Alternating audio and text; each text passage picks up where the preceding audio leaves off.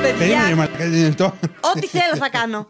Γεια σας παιδιά, καλώς ορίσατε σε ένα ακόμη κρίμα. Είμαι η host σας, σας, σας, σας, σας, σας, η Ζωέ Πρέ και στο σημερινό επεισόδιο έχω μαζί μου τον Δημήτρη Εσκουάκιες. Το Δημήτρη, από πού έχει βγει, μπορεί να μου θυμηθείς κάτι. Δεν θυμάσαι, είχαμε κάνει το χριστουγεννιάτικο βίντεο κλιπ μου, τα Α, υποφερτά ναι, μπράβο, Χριστούγεννα. θυμήθηκα. Οκ, και εντάξει. στο τέλος, επειδή γράφω και δεν βλέπω τι γράφω, στα credits τον είχα γράψει Δημήτριες Κουάκιες. Καλώς ήρθες. Καλώ- Καλώ σας βρήκα. Καλώς ήρθα στο podcast μου, λοιπόν. Ε, Δημήτρη, καταρχάς, πριν ξεκινήσουμε, θέλω να σας πω, γιατί μπαίνω και κοιτάω τα analytics ε, των βίντεων μου, βλέπω ότι οι περισσότεροι που βλέπετε αυτά τα βίντεο δεν έχετε κάνει subscribe. Δηλαδή, τι κάνετε, κοιτάτε από την κλειδαρότρυπα; Ελάτε μέσα στο σπίτι, πατήστε το subscribe. Πάτε, ανοίξτε την κλειδαρότρυπα, μπείτε μέσα, είστε καλοδεχούμενοι. Το καμπανάκι το πεις ή όχι; Και κα- πατήστε το καμπανάκι για να σας τα κάνουμε κάθε Τετάρτη στις 3 η ώρα που ανεβαίνει το κρίμα, καμπάνες. Καλώς όρισες στην εκπομπή μας. Καλώς σας βρήκα. Ε, ήταν έτσι μια αναπάντεχη παρουσία του Δημήτρη. Έχουμε ξαναγυρίσει αυτό το podcast, η αλήθεια είναι. Αν θυμάστε, είχαμε κάνει και ερωτήσεις για να ρωτήσετε το μεγάλο σκηνοθέτη Δημήτρη Κουράκο. Αυτό. Πάστε γνωστό στο TikTok. Αλλά κάτι είχε συμβεί τέλος πάντων, καταστράφηκε το υλικό, είναι στα σκουπίδια τώρα. Και ξαναγυρίστηκε. Είπαμε να το ξαγυρίσουμε. Λοιπόν, Δημήτρη μου. Δημήτρη Παρακαλώ. μου, μου το έκλεισε στο, Στο σπίτι, σπίτι μου. μου. Θέλω να μου πεις λίγα λόγια για σένα. Πώς αυτό χαρακτηρίζεσαι τέλος πάντων, Ποιος είσαι; Είμαι ένας άνθρωπος που σε βλέπει πρώτη φορά. Γελάει ο κόσμος. Ο κόσμος γελάει γενικότερα. Ωραία. Δεν φταίεις Ε, εσύ όμως. Αυτό. Ωραία. Είμαι ο Δημήτρης Κουράκος. Έχω ένα κανάλι μαζί με τη Σοφία, το Black Velour. Ασχολούμαι με τη φωτογραφία και το βίντεο. Αυτά. Δεν έχω κάτι άλλο. Φωτογραφία ή βίντεο περισσότερο; Ε, βίντεο. Η φωτογραφία έχετε πάντα σαν δεύτερο επίπεδο στη ζωή μου.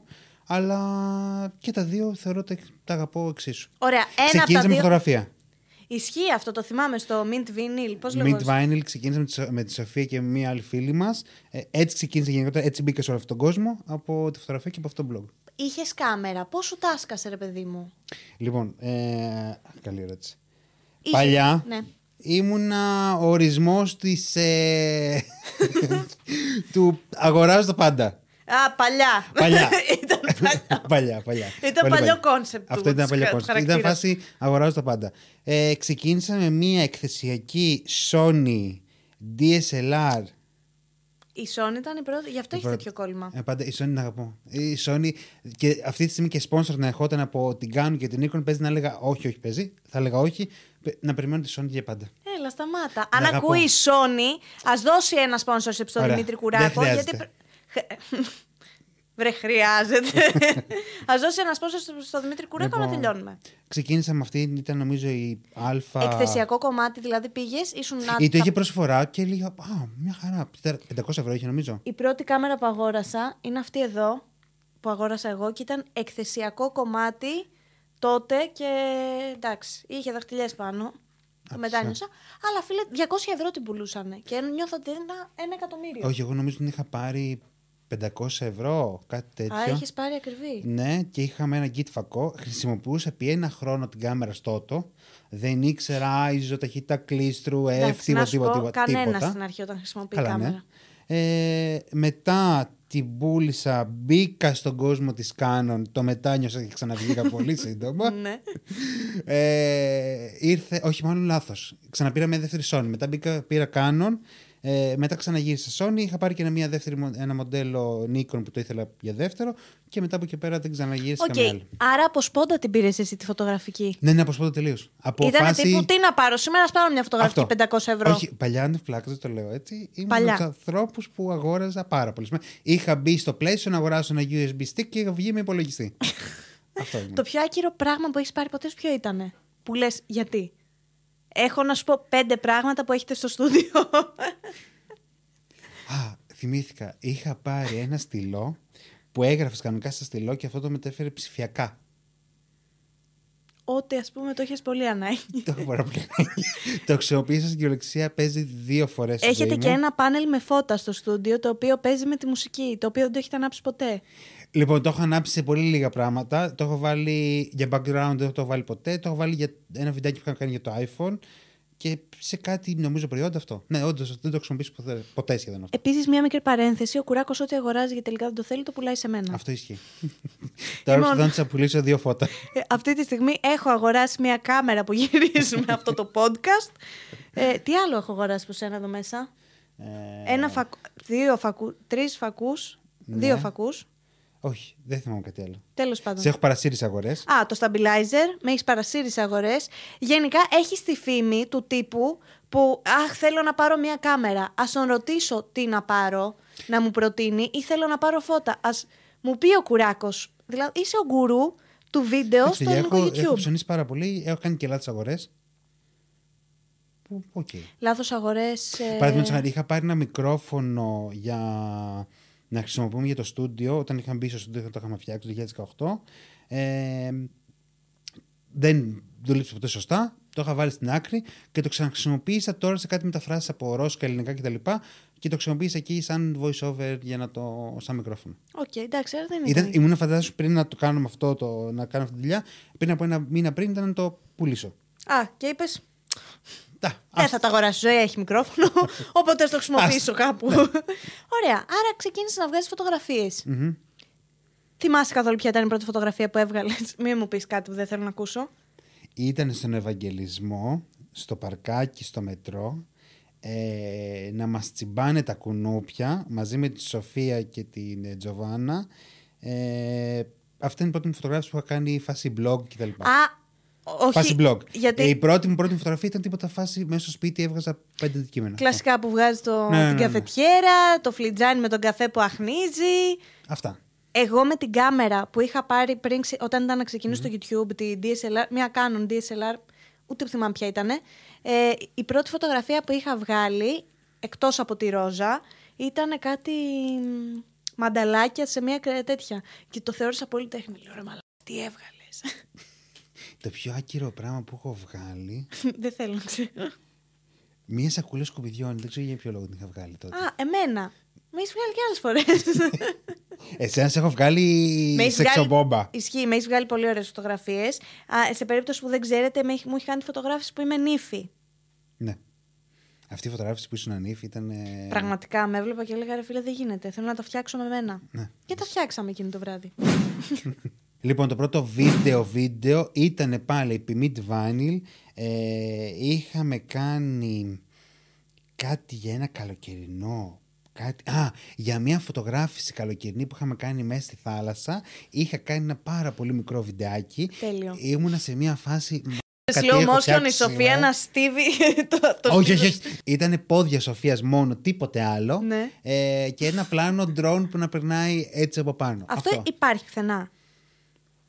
Όχι, νομίζω. Αν υπάρχει, να το ανεβάσει για τους φίλους μας τους πατουσάκιδε. Παρακολουθούν αυτή εδώ την εκπομπή. Ήταν Ναι. κάτι η παπούτσια που είχε η Σοφία τόσα.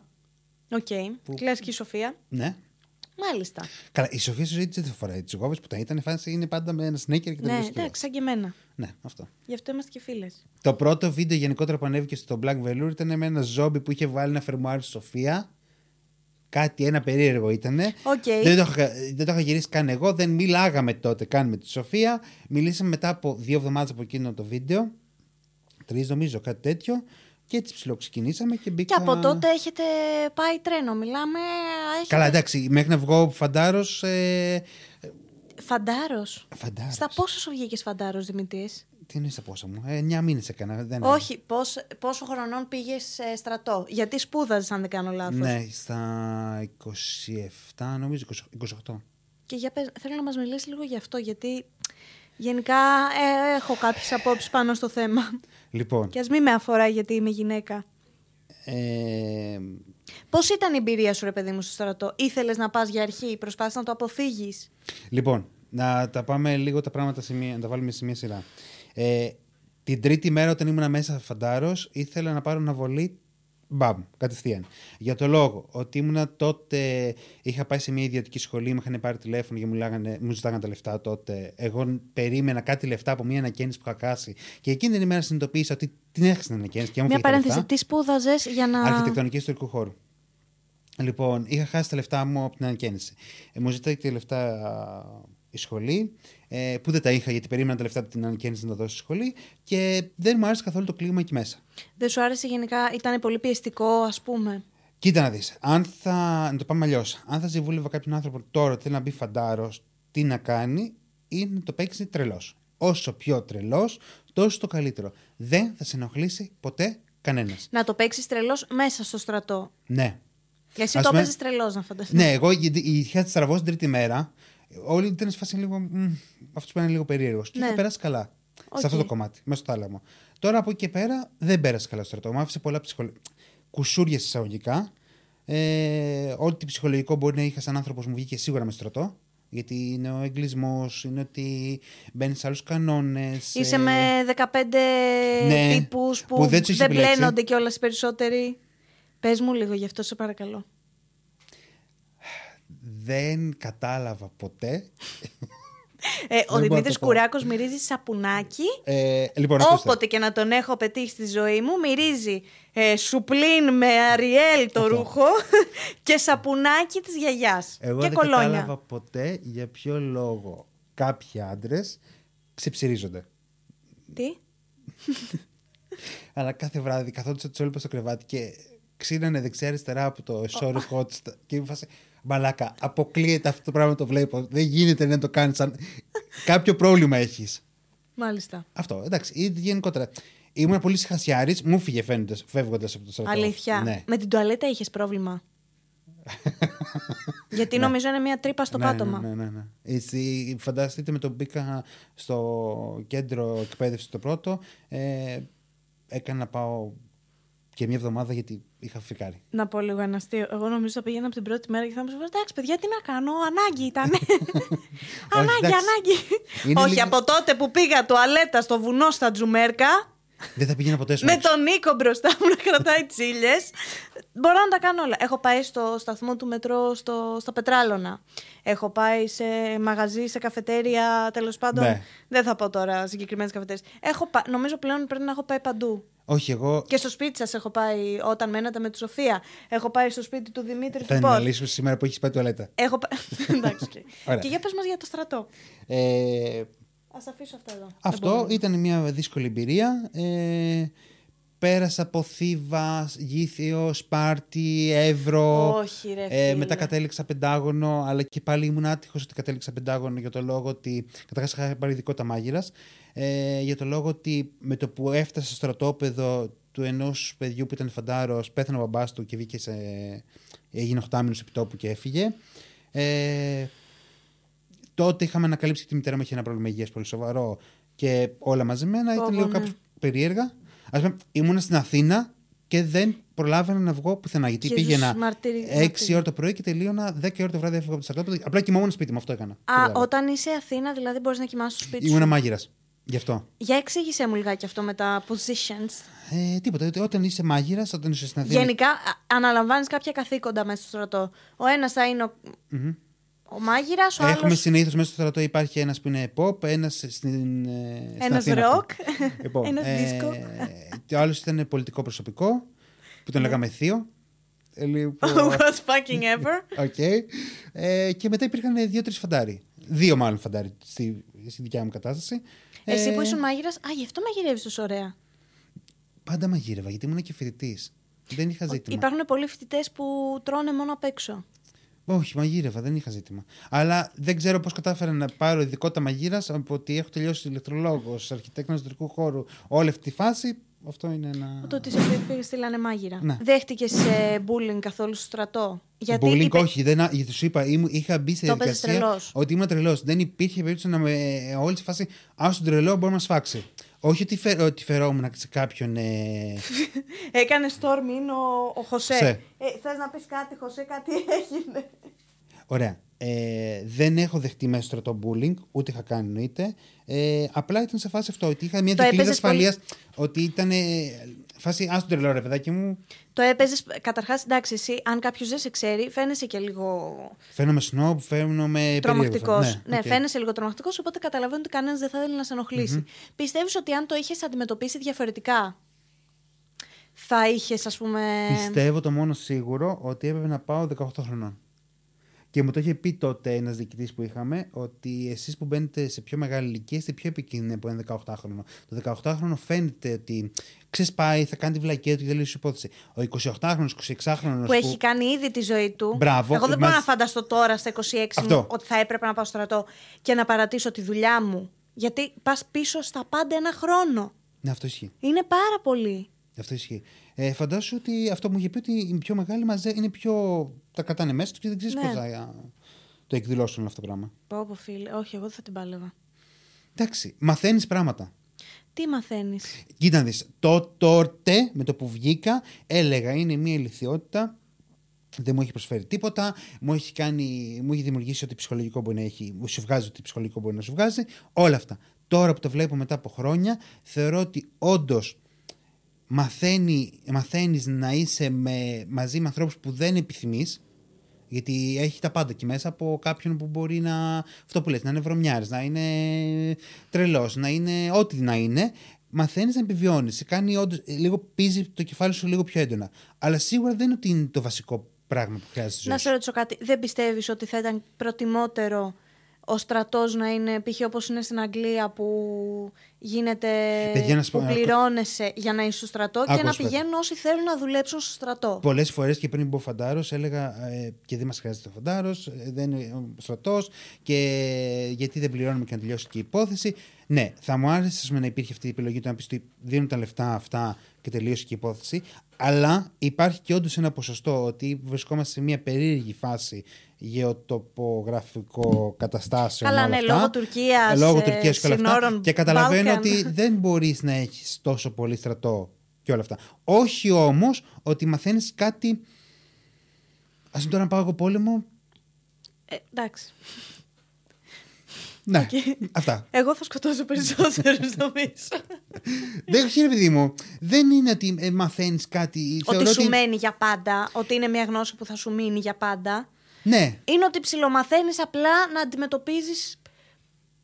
Ας πούμε τώρα το ότι είναι- καταλαβαίνω το ποσοστό αυτό που σου λένε ότι πρέπει να του στρώσεις το κρεβάτι του τέλεια γιατί είναι κάποιοι κανόνες και πρέπει να μπεις σε κάποιους κανόνες. Αλλά αυτό θα σου μάθω εγώ τώρα μετά στον πόλεμο πώς να στρώνεις το κρεβάτι. Αλλά οκ. Είναι μεγάλη συζήτηση αυτό. Μην το ανοίξουμε, δεν θα τελειώσουμε ποτέ. Θεωρητικά όμως ήσουν και λίγο τυχερός που επέλεξες αυτόν τον τρόπο να το αντιμετωπίσεις. Γιατί κάποιος. Τότε δεν, δεν το είναι έπαιζε τόσο- έτσι. Τότε Όχι, ήμουνα... πο- να το αντιμετωπίσεις ενώ να το παίξεις τρελός μέσα. Ναι, ναι, ναι. ναι, ναι. Δηλαδή ήταν η σωστή επιλογή. Γιατί μπορεί κάποιος που είναι λίγο πιο αδύναμος χαρακτήρας να Πού μπει το έβλεπα; μέσα και να φάει ε, πίκρα από την άποψη ότι μπορεί να φάει ξύλο. Γιατί οι άντρες μεταξύ τους έχουν Παιδιά, όχι, προβλήματα. υπάρχουν Δεν είναι σαν και εμάς που θα γίνει το κουτσομπολιό και θα λέμε αυτοί που είναι έτσι, που είναι αλλιώς. Εκεί θα παίζει σοβαρό πρόβλημα. Μην ανοίξουμε τη συζήτηση γυναίκα-άντρα. δεν θα τελειώσουμε ποτέ. Οκ. Τις αγαπώ τις γυναίκες όσο τίποτα άλλο, αλλά θεωρώ κάποιες φορές ο τρόπος σας μπορεί να φτάσει να είναι και χειρότερο από τον να του χώσει τα λουμπουνιά. Να πω όμως γιατί. γιατί ε, έχουμε πολύ, πολύ γρήγορη σκέψη. Έχει την περίπλοκη σκέψη. Και υπερανα... κάνουμε υπερανάλυση Αυτό, στα αυτό, αυτό πάντα. μπορεί να με τρελαίνει. Είναι το μοναδικό. Υπερανάλυση. Αυτό είναι προνόμιο της γυναίκας δυστυχώς. Οι άντρες Ναι. είναι πιο απλοί, ρε παιδί μου. Θα σκεφτούν, έχω αυτά τα δεδομένα Ναι. μπροστά μου, πώς θα αντιμετωπίσω. Εμείς θα είμαστε σε φάση 45.000 τρόπους να αντιμετωπίσεις την κάθε κατάσταση και τα κάνουμε όλα ταυτόχρονα. Ναι, αυτό μπορώ να το καταλάβω. Αυτό τίποτα άλλο. Δεν είναι κάτι άλλο. Αυτό ότι έχει μια περίπλοκη σκέψη που κάποιες φορές λες. Ναι, αλλά να σου πω κάτι με γυναίκες μπορεί να κάνεις παρέα. Ναι, αυτό, αυτό σου λέω. Δεν, είναι- το είπα ότι ε, τις αγαπώ τις γυναίκες, είναι μέσα στη ζωή μου, όλη τη ζωή μου είναι γυναίκες. Αλλά από εκεί πέρα να καταλαβαίνω γιατί αυτό το πράγμα το περίεργο. Ας πούμε, και η δουλειά τώρα που έχω επιλέξει, πάλι συναστρέφεται με full με γυναίκες. Ναι, όντω Είναι ισχύει. τα Το πάντα με make-up. γυναίκες. Make-up, Ναι. ας πούμε. Ε, όποια ε, make-up arts κάνω βίντεο ή οτιδήποτε άλλο, συναστρέφεται. Καταλαβαίνω. Α πούμε, Ναι. πλέον ξέρω να διαχειρίζουμε κάποιες καταστάσεις. Αυτό. Δεν ξέρω. Να ενημερώσουμε το κοινό που δεν το ξέρει. Είναι η πρώτη σου εμφάνιση Σε άλλο κανάλι. σε άλλο κανάλι και συνεντευξιακή. Ναι. Νομίζω έχεις κάνει μόνος σου ένα βίντεο στο Black Velour σε Που το κάποια έκανα φάση. 8 φορές για να βγει. Και αν, αν υπήρχε πιθανότητα. Μάλλον υπήρχε επιλογή να το κάνω και ένα, θα το έκανα και ένα. Ε, είμαι σίγουρη ότι θα το έκανες 45.000 φορές μέχρι Ναι. να το βγαλει Αυτό πρέπει να το κοιτάξεις. Α πούμε και αυτή τη στιγμή που έρχομαι, έχω έρθει εδώ πέρα, σκέφτομαι ότι πρέπει να, στεθ- να στηθώ σωστά, να είμαι σωστή απόσταση με το μικρόφωνο, για να μην κουράσω εσένα μετά στο μοντάζ και πώς θα βγεις σωστά το αποτέλεσμα. Αυτό όμως έχει να κάνει επειδή κάνεις γυρίσματα. Ναι, αυτό. Ε, δηλαδή έχεις μία ενσυναίσθηση, ρε παιδί μου. Ναι, ναι, Λες, ναι, ναι, εντάξει, ναι. Μην κάνω έτσι όλη την ώρα και. Μην φτάσω με σαν εμένα που βλέπω κάποιο βίντεο και λέω Γαμώ το κερατό μου. Γιατί είναι-» κουνήθηκες, Αυτό. γιατί, γιατί κοπάνισα τέτοιο, γιατί δεν το ξαναπήγαμε. Αυτό, Αυτό. ναι. Ναι, συμφωνώ σε αυτό, γιατί και εγώ σε αυτό το τομέα ε, επαγγελομαι Εντάξει, ίσως δεν είμαστε στο ίδιο επίπεδο, αλλά μπορώ να σε καταλάβω. Το Offcam είναι από, την, ε, από τα αγαπημένα μου βίντεο. Και έχει και το πιο ωραίο μοντάζ να πω εδώ. Αν και το art μοντάζ που έκανες μου άρεσε πάρα πολύ, νομίζω το Offcam το μπορείς να βγάλεις το συνέστημα με τη μουσική που Ναι, βάζεις, αυτό τα- σίγουρα. Απλά, τους ήχους. κοίτα, τα αγαπημένα μου βίντεο είναι πα- Offcam, Hall, ε, νύχια. Ο, παλιά, τα art που κάνατε στο τέλος με τα νύχια, τρελαινόμουν. Ναι. Αυτό είναι πολύ Η ωραίο. μαλακία είναι ότι κάποια βίντεο μία περίοδο. Ε, το story time είναι αυτό. Ε, λόγω ότι κάποια λέξη στο YouTube μας έπιασε, μας κατέβασε τρία βίντεο για ένα χρονικό διάστημα. Τι λέξεις βάζατε; Είχε πιάσει το acrygel και το gel, δεν ξέρω για ποιο λόγο. Και είχαμε μιλήσει τότε και με την εταιρεία που συνεργαζόμαστε και Μπουρουμπουρου και μας είχε κατεβάσει κάποια βίντεο και είχε παρασύρει και άλλο βίντεο που μας είχε κατεβάσει. Ε, και μέχρι να το φτιάξουμε ήταν λίγο ψηλό. «Μμ, Αν επέλεγα ένα να κάνω κάθε φορά, off-cam, αλλά σε φάση θα ήθελα. Το off-cam το είχα σκεφτεί κάποια στιγμή. Καταρχάς, στι συνεντεύξει στο κανάλι το είχα σκεφτεί πάρα πολύ καιρό. Ε, Είχα σκεφτεί ε, ότι. Φαντάζομαι με το, από τότε που είχαμε ξεκινήσει με τη Σοφία και είχα πει ότι μήπως δεν φανιστώ ποτέ στο κανάλι και να ξεκινήσουμε αυτή τη συν- τη σειρά με τις συνεντεύξεις. Κατάλαβα. Λοιπόν, ε, εγώ θα ήθελα ας πούμε, και προσωπικότητες με το να τοποθετήσουμε σε ένα off-cam μια ιερόδουλη. Ναι. Ε, Όπως αυτό εδώ το podcast που έχουμε φέρει στο σημερινό μας επεισόδιο, μια ηρόδουλη. Αυτό, εγώ. Γεια σας. Να έχεις κι άλλα λίγο πιο controversial Ναι, ναι, ε, ναι, πρόσωπα. ναι, ναι, ναι, ναι. αυτό θα ήταν πάρα πολύ ωραίο και να το κάνεις και γράψτε κάτω στα σχόλια τι Ποια ιερόδουλη επαγγέλματα. Θέλουμε. Εγώ η ιερόδουλη θα ήθελα να δω. στο Όχι, θέλω off-cam. και εγώ πάρα πολύ. Θεωρώ ότι. Ε, Έχει πάρα πολλά, Ναι, ναι. ναι, ναι, ναι, ναι, μαθαίνεις πάρα πολλά. Ε, Αν ξέρετε καμία ιερόδουλη, γράψτε το κάτω στα σχόλια να πάει ο Κουράκος να της πάρει συνέντευξη μαζί με την Black Velour. Έχεις δεχτεί ρατσισμό ποτέ για τα κιλά σου, ναι. λέγε. Ε, καλά, παιδιά, εγώ ξεκίνησα από. Ήμουν πάρα πολύ αδύνατος μέχρι την τρίτη δημοτικού. Όταν, Εγώ, εγώ ήμουν αυτό. λοιπόν, όταν ανακαλύψαμε ότι έχω δυσλεξία. Αγάπη μου. Ναι, λοιπόν. Διάβαζα πάρα πολύ, καθόμουν πάρα πολύ στο σπίτι, όλα αυτά τα ωραία. Έλα, ψυχούλα μου, γιατί ε, τόσο πολύ. Εντάξει, έχω, έχω ζήτημα, έχω δυσορθογραφία και δεν μπορώ να μεταφέρω τη σκέψη μου στο γραπτό λόγο. Εγώ ούτε στον προφορικό. Όχι, εγώ ας πούμε. αν Θες να δεν- κάνουμε ένα κανάλι μαζί να μην μπορεί να μιλήσει. Τέλεια. λοιπόν. Θα ε, λέγεται The Dyslexians. και θα είμαστε. Εσύ θα. σε- Ε, sorry, λοιπόν, ε, και εγώ θα είμαι σε φάση. Αυτό. Δεν καταλάβει κανένας τίποτα. 45 λεπτά αυτό θα ακούγεται. Για πες. Ε, μ, και είχα πάρει πάρα πολλά κιλά. Στα 17 από 100 με 20 κιλά βρίσκομαι στα 80 κάτι. Ο Χριστός και αυτό. 118 ήμουν, 115 νομίζω κάτι τέτοιο. Αυτό όμως είναι πολύ μεγάλο. Ε, Ναι, loss. τότε Ναι. έπαιζα handball να σου μιλήσω. Είχε μπει και τότε στη ζωή μου λίγο όλη αυτή η φάση. Παιδιά, δεν το ξέρα πότε, πότε έπαιζες handball. Έπαιζα handball, ναι. Στα 16-17 Δεν το πιστεύω ότι μαθαίνω πράγματα για σένα σε αυτό το podcast. Ναι, μαθαίνεις. Ωραία. Ε, το είχαμε πει και στο τελευταίο off-cam με τη Γιούλη που κάναμε. Ε, δεν ξέρω αν έχει βγει πρώτα η Γιούλη ή αυτό. Τέλος πάντων. Πρώτα η Ιούλη θα έχει βγει. νομίζω. Ωραία. Α, δεν ξέρω. Whatever. Λοιπόν. Ε, και τότε μου γύρισε όλη η ζωή ψιλοτούμπα στο κομμάτι ότι από εκεί που είχα δεχτεί τόσο πολύ ρατσισμό για τα κιλά μου και όλα αυτά άρχιζα εγώ να γίνομαι ρατσιστής απέναντι στα άτομα που έχουν κιλά. Αυτό συνήθως συμβαίνει, ρε γάμο Ναι, και ήμουν και 17 χρόνων και ήμουν λίγο γάμισέτα. Ε, έψανα πάρα πολύ την επιβεβαίωση ερωτικά. Η φάση έβγαινα ραντεβού απλά για να πω ότι ναι, με γουστάρουν, wow, πάμε, μια χαρά. Ε, που κάποια στιγμή έπαθα ένα αλληλικό σοκ πολύ σοβαρό. Ε, έμεινε σχεδόν τρεις εβδομάδες στο νοσοκομείο. Ξαναπήρα τα κιλά όλα πίσω.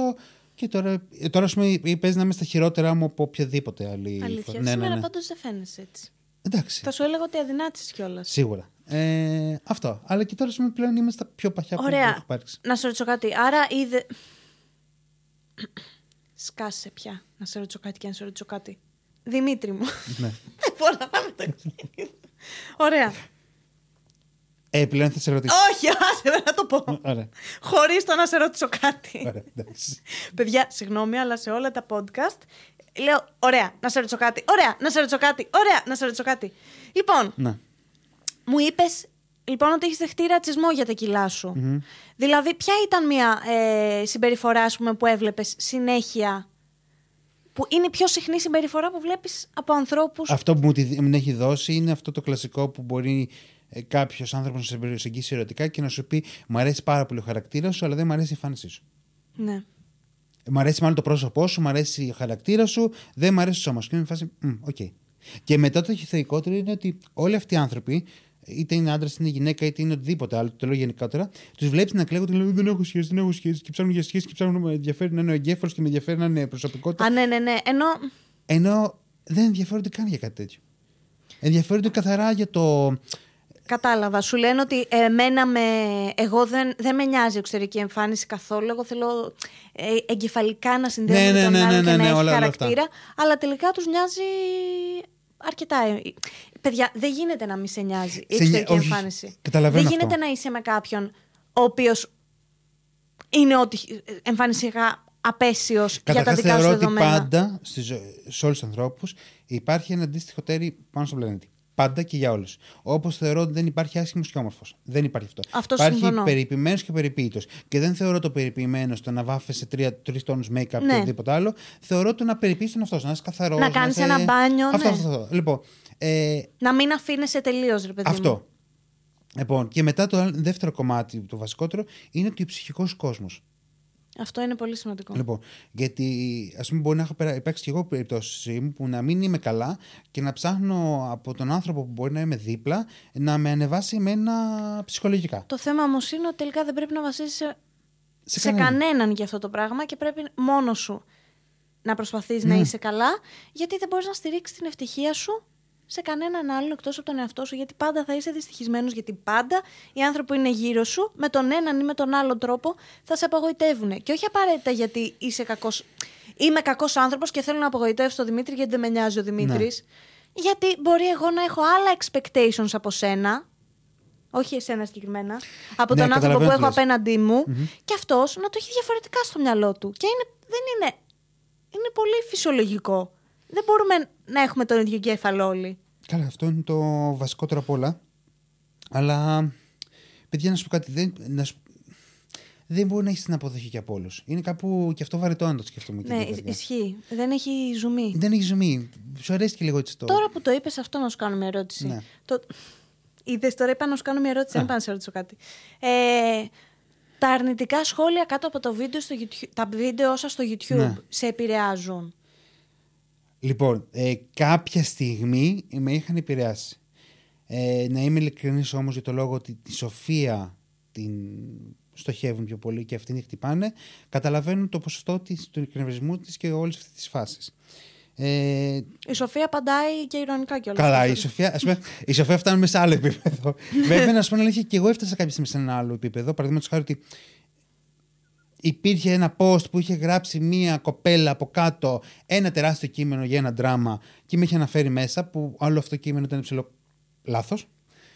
Ήταν λάθος εννοείς; Δεν, ισχύ- δεν ήταν αλήθεια όλο τίποτα από όλα αυτά. Ήταν φάση. Πήγε ένας άνθρωπος και έγραψε κάτω από αυτό το βίντεο Ναι. ανακρίβειες. Ναι, για μένα, για διάφορους ανθρώπους. Σαν να πάω εγώ να πω, ρε παιδί μου, ο Δημήτρης ο Πορφ Πορφ Ναι. είπε για τον Φίπστερ ότι είναι θρασύβουλος.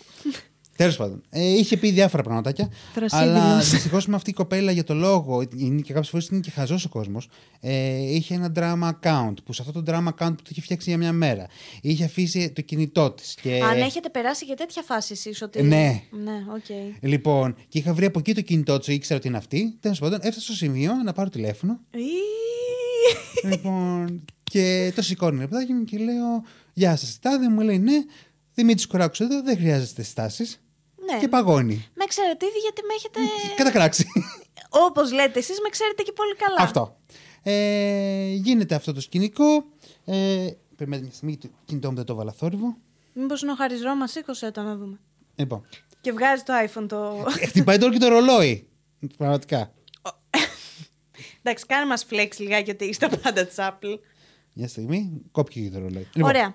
Ε, και μπήκα στη διαδικασία να την πάρω τηλέφωνο. Την πήρες τηλέφωνο, Την πήρα γεια σας τηλέφωνο. Δημήτρης Κουράκος, Ναι. γεια σας Τάδε Χάρηκα. Τάδε αυτά, μου κλείνει το τηλέφωνο, την ξαναπαίρνω τηλέφωνο εγώ. Ε, δεν μου το σηκώνει, την ξαναπαίρνω και την τρίτη φορά τηλέφωνο και τη στέλνω μήνυμα και λέω ότι τουλάχιστον εγώ βρίσκω τα μπιπ να σε πάρω κατευθείαν και να μην μπαίνω μέσα από ένα ψεύτικο προφίλ και να λέω μαλακίες. Ρε παιδιά, αυτό με τα ψεύτικα προφίλ. Και εσείς είχατε ζήσει και τρελό με τα ψεύτικα προφίλ. Με τα ψεύτικα προφίλ, μην τον ανοίξουμε αυτή τη συζήτηση Να που πω όμως εμπλέκονται λίγο. άλλοι άνθρωποι, άλλοι άνθρωποι, αλλά ναι, είχαμε ζήσει ένα φάση τρέλας. Να σου πω λίγο κάτι. Δεν γίνεται, ρε φίλε, να πάει ο, κάθε, ο καθένας από κάτω να γράφει ό,τι του ήρθε στο κεφάλι. Να έχει. Ξέρεις τι δεν καταλαβαίνω; Να σου πω τι δεν καταλαβαίνω. Για να σου τελειώσουμε αυτή τη συζήτηση Ναι. και θα σου πω. Τέλος πάντων, ε, στέλνω αυτό το μήνυμα, μου απαντάει ότι δεν ξέρω τίποτα, ω, συγγνώμη και όλα αυτά. Βέβαια, συνεχίζει το δράμα ο συγκεκριμένος άνθρωπος. Ε, δεν καταλαβαίνω κάτι. Για ποιο λόγο γενικότεροι άνθρωποι φοβούνται να συζητήσουν face to face με τον άλλον. Είτε να λήξουν μία διαμάχη τους μέσω μηνυμάτων, είτε να λήξουν μία σχέση ή μία φιλία ή οτιδήποτε μέσω μηνυμάτων. Γιατί δεν έχουν τα κότσια να έρθουν face to face με τον άλλον. Ναι. Δεν το καταλαβαίνω. Για το λόγο ότι, ας πούμε, παραδείγματος χάρη, και μετά το σκηνικό με αυτή την κοπέλα, είχα λάβει και ένα μήνυμα ότι κάνω bullying σε μικρά κορίτσια και οτιδήποτε άλλο. Και είμαι σε μια φάση. Αλήθεια τώρα. Καταρχάς, η κοπέλα ήταν 29 χρονών. Κατά δεύτερον, δεν έκανε κανένα bullying. Δεν υπήρχε κανένα, καμία βρεσίδι, κανένα βρεσίδι. Ε, τίποτα. Αν, αν κλάβουμε τώρα ότι δεν έχεις μπιπ και Καλά, εγώ εντάξει. τέτοιο, δεν θεωρώ ότι είναι βρεσιά. Αυτό το, α, το, σαν γεγονός, αυτό από πού το έμαθε όμως το τρίτο πρόσωπο; Τώρα ξέρεις πώς είναι αυτά. Τέλος πάντων, ωραία. Πες ότι πήγε Ναι. και είπε, Ρε ξέρω παιδί μου, εγώ, αυτό. δεξιά και αριστερά. Γιατί δεν έχεις, ρε παιδί μου, στέλνεις ένα μήνυμα, οποιοδήποτε άνθρωπος, έλα να το ζητήσεις. Να το πεις. Τι είναι αυτό; Ξέρεις αυτό το είναι. γιατί το είπες, γιατί ναι, το έκανες. γιατί το ναι. έκανες. Α, το να στείλω ένα μήνυμα και να στείλω ζωή. Α, μπιπ ζωή, είσαι αυτό, είσαι το ένα. Και μετά να μην θέλω να πάρω την απάντησή σου. Ε, είσαι ανώριμο. Υποτίθεται ότι άλλος μπορεί να θέλει να ξεσπάσει, αλλά να μην θέλει να υπάρχει συνέχεια, ρε παιδί μου. Ναι, Εντάξει, αλλά- να σου πω την αλήθεια, εγώ δεν μπορώ να το καταλάβω. Αυτό. Γιατί αν ε, έβρισκα το. Βέβαια, είμαστε και διαφορετικοί άνθρωποι όλοι μεταξύ μας. Σίγουρα.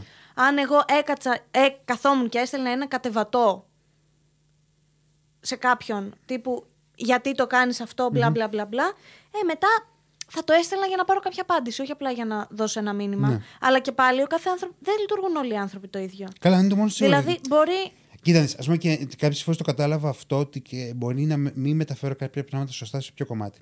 Είχαμε κάνει το όφκα με την ε, Τζίνα. Ε, και κάποια στιγμή λέω μέσα στο όφκα με την Τζίνα ότι. Ε, ότι είμαι υπέρ στους ανθρώπους που δεν θυμάμαι πώ είχα τη διατυπώσει, ε, αυτού που θέλουν να, κάνουν, ε, να υιοθετήσουν παιδί και από το να κάνουν εξωσωματικές. Και είχαν πέσει από κάτω να με φάνε, που αν το έτσι όπως το είχαν κλάβει, καταλάβαινε την άποψή τους, έτσι όπως ήθελα να το πω εγώ, ήταν λάθος αυτό που είχαν κλάβει. Ας πούμε, εγώ θεωρούσα, είχα πει μάλλον στο βίντεο, έτσι όπως προσπαθούσα να το πω, είναι και η δυσλεξία, είναι όλα μαζί, ε, ότι από το να μπαίνεις σε διαδικασία μια γυναίκα. Γιατί είναι πάρα πολύ δύσκολο. Να τρυπιέται, να κάθεσαι μέσα στο σπίτι τη, να περνάει από γιατρούς, να περιμένει το τεστ, ε, θα μείνει έγκυο, δεν θα μείνει έγκυο και να περνάει όλο ένα τεράστιο χρονικό διάστημα. Μπορεί να φτάσουν κάποια Γιατί στιγμή- να μην υιοθετήσεις. ναι, και να φτάσουν στα 50 τους και να μην έχουν, επιτύχει ποτέ, να μην έχουν πετύχει ποτέ το, στόχο- το σκοπό που θέλουν Ναι. να πετύχουν, να, υιοθετη- να κάνουν ένα παιδί. Για ποιο λόγο να μην υιοθετήσουν ένα παιδί; Και θεωρώ είναι μεγαλύτερη ευλογία γενικότερα αυτό. Ότι να, να πάρεις ένα παιδάκι μέσα από ένα ορφανοτροφείο και να το μεγαλώσεις. Σε αυτό συμφωνώ απόλυτα μαζί σου. Απλά το θέμα είναι ότι δεν ξέρεις ο καθένας πώς μπορεί να το έχει στο μυαλό του το, γενικά το πώς θα κάνει παιδί. Είναι λεπτό ζήτημα. Ναι, εγώ δεν έχω άποψη γιατί ούτε θέλω να κάνω παιδί, ούτε. Όχι, είμαι από τους ανθρώπους που θέλω να κάνω παιδί. Ε, Αλλά θα προτιμούσες να υιοθετήσεις από το να γίνεις. Ναι, αν, ναι, αν κάποια στιγμή είμαι μόνος στη ζωή, δεν ξέρω και εγώ τι, ναι, θα ήθελα πάρα πολύ να υιοθετήσω ένα παιδί. Θα ήθελα να το ολοκληρώσω. Και σου το εύχομαι πάρα πολύ. Ναι, Από Με- πολύ μικρή ηλικία, να σου πω αλήθεια, ήθελα Έλα, να κάνω παιδί. σταμάτα. Ναι. Απέσιο. Ναι. Τέλος πάντων, για να κλείσει το προηγούμενο θέμα, ε, κοίταξε να δεις. Η άποψή μου είναι ότι δεν μπορείς να περιμένεις από όλους τους ανθρώπους να συμπεριφέρονται όπως θα συμπεριφερόσουν να είσαι σε μια αντίστοιχη κατάσταση. Ξέρεις τι δεν έχω καταλάβει; Είναι αυτό το ζήτημα. Ναι. Είναι αυτό που είπα και σε αυτή τη διάρκεια την κοπέλα. Γιατί δεν έχετε όλα ε, τα κότσια του τεατέτ. Πες το ρε μαλάκα. Γιατί τι μπορεί μαλακία να είναι μην αυτό; θέλει να ταραχτεί. Απλά το, το πρόβλημα εξ αρχής για μένα στην ιστορία που μου έχεις πει είναι αυτή η κοπέλα ότι πήγε να εμπλακεί σε κάτι που δεν την αφορούσε. Ναι. Αυτό. αυτό Απλά ήταν το κάποιες φορές πρόβλημα. είναι αυτό ότι μέσα στη βλακεία τους για να δημιουργήσουν δράμα ή να γράψουν μια μαλακία σχόλιο, ξεχνάνε τα προφίλ τα άλλα ανοιχτά, τα drama account και όλα αυτά.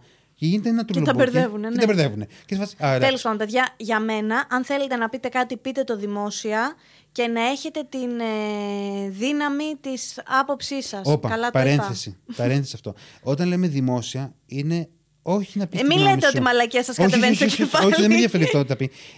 Είναι διαφορετικό το να πω. Ε, Σοφία, δεν μου αρέσει το βίντεο σου γιατί είσαι.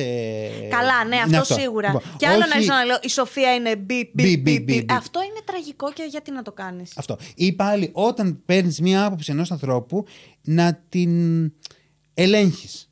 Γιατί τη έχω βρεθεί, φιλτράρεις, σε- ρε έχω παιδί μου, βρεθεί ναι. σε μια κατάσταση ε, το να ακούω ας πούμε, να μου λένε Α, η ζωή έχει τρία κεφάλια. Ναι, και να Ε, λες, Αχ, δεν θα ξαναμιλήσω ποτέ ζωή γιατί έχει τρία Ναι. κεφάλια. Αυτό ισχύει, ναι. Επηρεάζεσαι πάρα πολύ από τις απόψεις των ε, ανθρώπων που εκτιμάς και Ναι, ας του πούμε, έχεις σε μια τώρα υπόλοιψη. επανέρχομαι σε ένα άλλο ζήτημα. Ας πούμε, είχε χρησιμοποιηθεί ακόμα και κάποια στιγμή τα κιλά μου ότι στο κομμάτι ότι δεν ήθελαν άνθρωποι να κάνουν συνεργασία μαζί μου λόγω κιλών. Και είμαι σε μια Ό,τι, πιο- φάση. ό,τι να είναι. Ναι, ας πούμε, το είχε πει άνθρωπος αυτό για να με πικάρει εμένα, που δεν ισχύει και τίποτα από όλα αυτά. Ε, και είμαι σε μια φάση. Αλήθεια τώρα. Ρε παιδί μου, μην χρησιμοποιείτε τόσο λεπτά Ναι, για ζητήματα. ποιο- για Ας πούμε, ποιο λόγο; εγώ έχω αποδεχτεί τα κιλά μου. Να είμαι ειλικρινής, θέλω να τα αλλάξω τα κιλά μου. Δεν, θα, δεν είμαι από τους ανθρώπους που. Ας πούμε, η Σοφία έχει αποδεχτεί τα κιλά της, είναι φάση, okay, έτσι είμαι, μου αρέσει. Εγώ δεν μου αρέσω έτσι. Θέλω να τα αλλάξω. Μου αρέ- Θα ήθελα να δυνατήσω, θα ήθελα να χάσω κιλά. Για το χύψη λόγο δεν το έχω καταφέρει. Ε, εντάξει, δεν είναι και εύκολο. Εντάξει, παιδιά, είναι δύσκολο, το Ό, καταλαβαίνω. ειδικά όταν χρησιμοποιείς το φαγητό, για μένα θα μιλήσω προσωπικά τώρα, όταν χρησιμοποιείς το φαγητό ε, σαν ε, διασκέδαση, ψυχική ηρεμία, ξεκούραση, αν έχεις συνδυάσει δηλαδή το φαγητό με τη φροντίδα, δεν μπορώ να σου εξηγήσω. Κατάλαβες πώς το λέω. ρε παιδί μου, η Ότι ψ- τρώω για να νιώσω καλά, όταν το έχεις αυτό το πράγμα στο μυαλό σου τελείωσε. Είναι πάρα πολύ δύσκολο να το αλλάξεις. Ναι. Εγώ σκέφτομαι τη τηγανιτή πατάτα και νιώθω κατευθείαν ότι αν φάω θα είμαι καλά. Και αυτό για να το συνειδητοποιήσω και για να πάω ένα βήμα παρακάτω, έχω κάνει 800.000 συνεδρίες και με τον ψυχολόγο μου και με τον διατροφολόγο μου, ο οποίος ε, λειτουργεί σαν ψυχολόγος Ναι. μερικές φορές.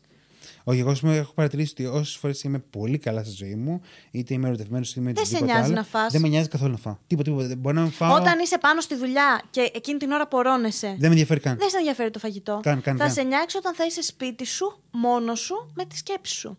Ή ας πούμε, πάλι το καλό που μου έχει έρθει στη ζωή και μου έχει αλλάξει τη Ο σκέψη. Πάτρικ. Ο Πάτρικ. Το καταλαβαίνω. Ο Πάτρικ, πραγματικά, όσες φορές και να είχα κατάθλιψη, κατάθλιψη ξέρεις, το να μην θες να βγεις από το σπίτι, δεν σε οθούσες να ξυπνήσεις να βγεις. Μόνο που βγαίνεις έξω να το πας μια βόλτα. Αυτό είναι πάρα πολύ σημαντικό. Να σου πω ένα παράδειγμα.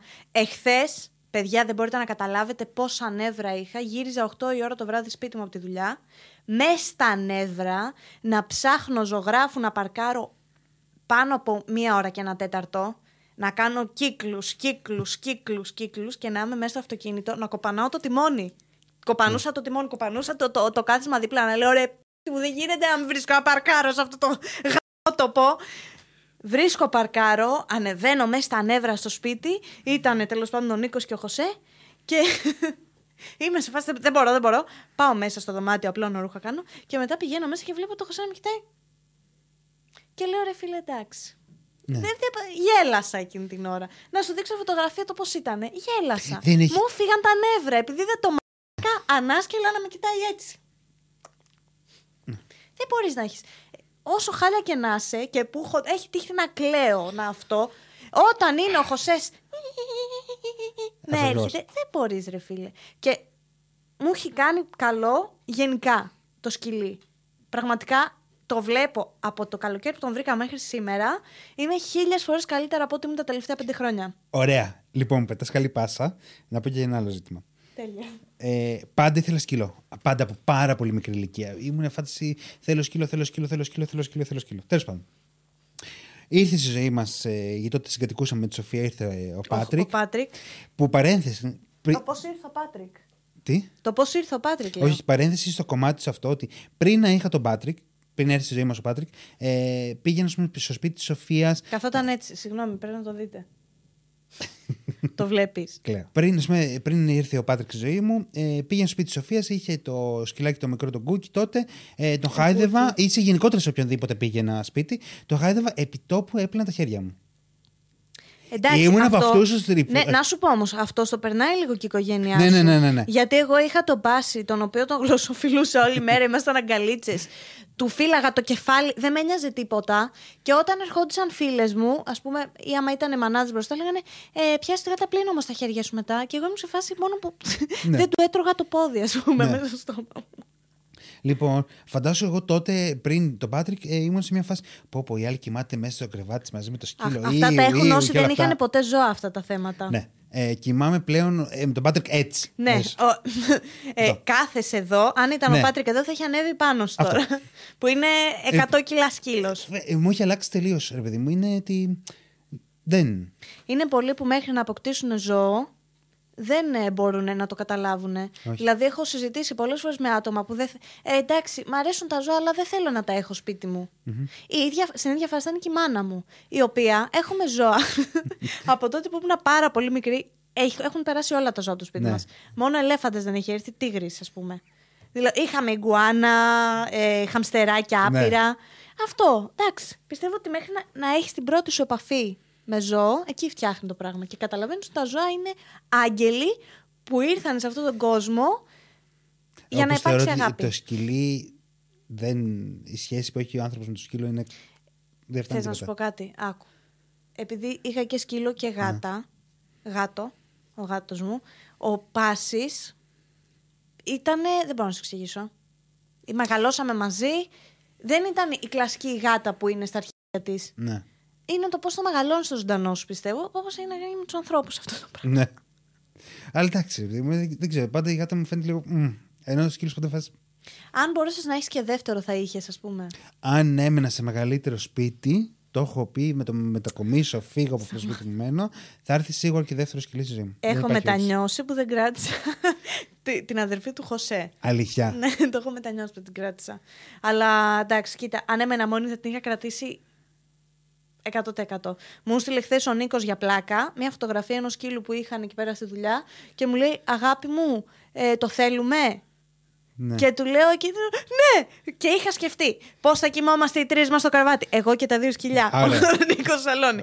Πώς θα τα παίρνω στο αυτοκίνητο, τι θα του πάρω, πώς θα τα κάνω παρέα; Ναι, και μετά μου λέει Αγάπη μου, πλάκα σου έκανα, είναι ενός εδώ πέρα. Και είμαι σε φάση εντάξει, οκ. Γιατί να είσαι τόσο κακός άνθρωπος μαζί μου. Όχι, εγώ τους λέω τα, τα σκυλιά, αν θα είχα δεύτερο τώρα αυτή τη στιγμή. Και όπως πάλι μου άλλαξε τη σκέψη στο κομμάτι ότι τον Πάτρικο και τον βρήκαμε μια αγγελία τέλος πάντων δεν ήταν ε, αγορά ε, όταν ε, ήθελα να επιλέξω σκύλο όχι να επιλέξω, είναι λάθος λέξη να υιοθετήσω σκύλο, είναι το σωστή λέξη ε, έλεγα «Α, θέλω να πάρω golden ε, Είχε συγκεκριμένα στάνταρ στο Μπράβο. μυαλό σου, παιδί. Τώρα, αυτή τη στιγμή, ε, το δεύτερο μου σκυλί, ε, κατά πάσα πιθανότητα, θα Ό,τι είναι σου από. τύχει στον δρόμο. Ναι. Ή θα βρεθούμε δεύτερο Golden που λέει ο λόγος, αλλά ναι. Εσένα, ποια είναι η άποψή σου για τους ανθρώπους που έχουν συγκεκριμένα πράγματα στο μυαλό τους, ρε παιδί μου; Εγώ θέλω να πάρω ράτσα γιατί ξέρω τη συμπεριφορά του σκύλου. Εγώ δεν, Δεν, το μπορώ, να... κατηγορώ. Δεν, είναι- άκουσε κάτι, Ρε δεν μπορώ να εσύ. το κατηγορήσω ότι θέλει να πάρει ε, ράτσα. Πραγματικά σου δεν μιλάω. μπορώ να το καταλάβω με τίποτα. Όχι, όχι, δεν μπορώ να το κατηγορήσω καθόλου. Ειλικρινά το λέω αυτό. Δεν μπορώ να το κατηγορήσω καθόλου. Ο καθένας κάνει ό,τι θέλει. Αυτό Εγώ είναι... είμαι judgmental. όχι, όχι. Ε, ο καθένας κάνει ό,τι θέλει. Είναι 100% σίγουρο αυτό. Ε, καταλαβαίνω Ρε εσύ, Το όμω. καθένας κάνει ό,τι θέλει. Υπάρχει ολόκληρη ε, πίσω από αυτό με τις εκτροφές σκύλων. Είναι ολό... Άκουσα κάτι. Ε, υιοθέτησα ένα σκύλο που είναι ράτσα. Ε, το πρώτο σου σκυλί δεν καταλαβαίνεις πολλά πράγματα. Αλήθεια σου λέω, δεν Μιλάς σαν καταλαβαίνεις. μάνα. Δεν, Το κατα- πρώτο παιδί ούτε που το κατάλαβα. Στο Ναι. δεύτερο βρήκα τα ζόρια. Λοιπόν, δεν καταλαβαίνεις πολλά πράγματα. ναι. Δεν καταλαβαίνεις ότι όλα τα σκυλάκια είναι το ίδιο πράγμα, ότι όλα έχουν την ίδια. Ρε, εσύ να τέτοια. σου πω όμως Όλα, κάτι. Όλα, όλα, όλα. Δεν είναι λίγο κρίμα όταν υπάρχουν τόσα, τόσα άπειρα σκυλιά στους δρόμους και στα Ναι, να σου πω ορφανοτροφία κάτι όμως. πήγα να πω. Πάμε στην ίδια διαδικασία. Το ίδιο είναι όμως σαν αυτό που μου πες με το παιδί και την εξωσωματική. Αυτό, αυτό σου λέω. Είναι πάλι όμως τι είπαμε πριν. Είναι ότι ο καθένας κάνει την επιλογή που θέλει να κάνει. Δεν ξέρω, είναι πάρα πολύ κρίμα. Δεν μπορώ να πω τα Παναγιά παιδάκια μου. και τα σκυλάκια που είναι στα ορφανοτροφία. Εντάξει. Ο είναι αυτό. Χωσέ τώρα θα ήταν χαλκομανία στο δρόμο, το καταλαβαίνεις πίσω Ναι. από τον Κυφισό.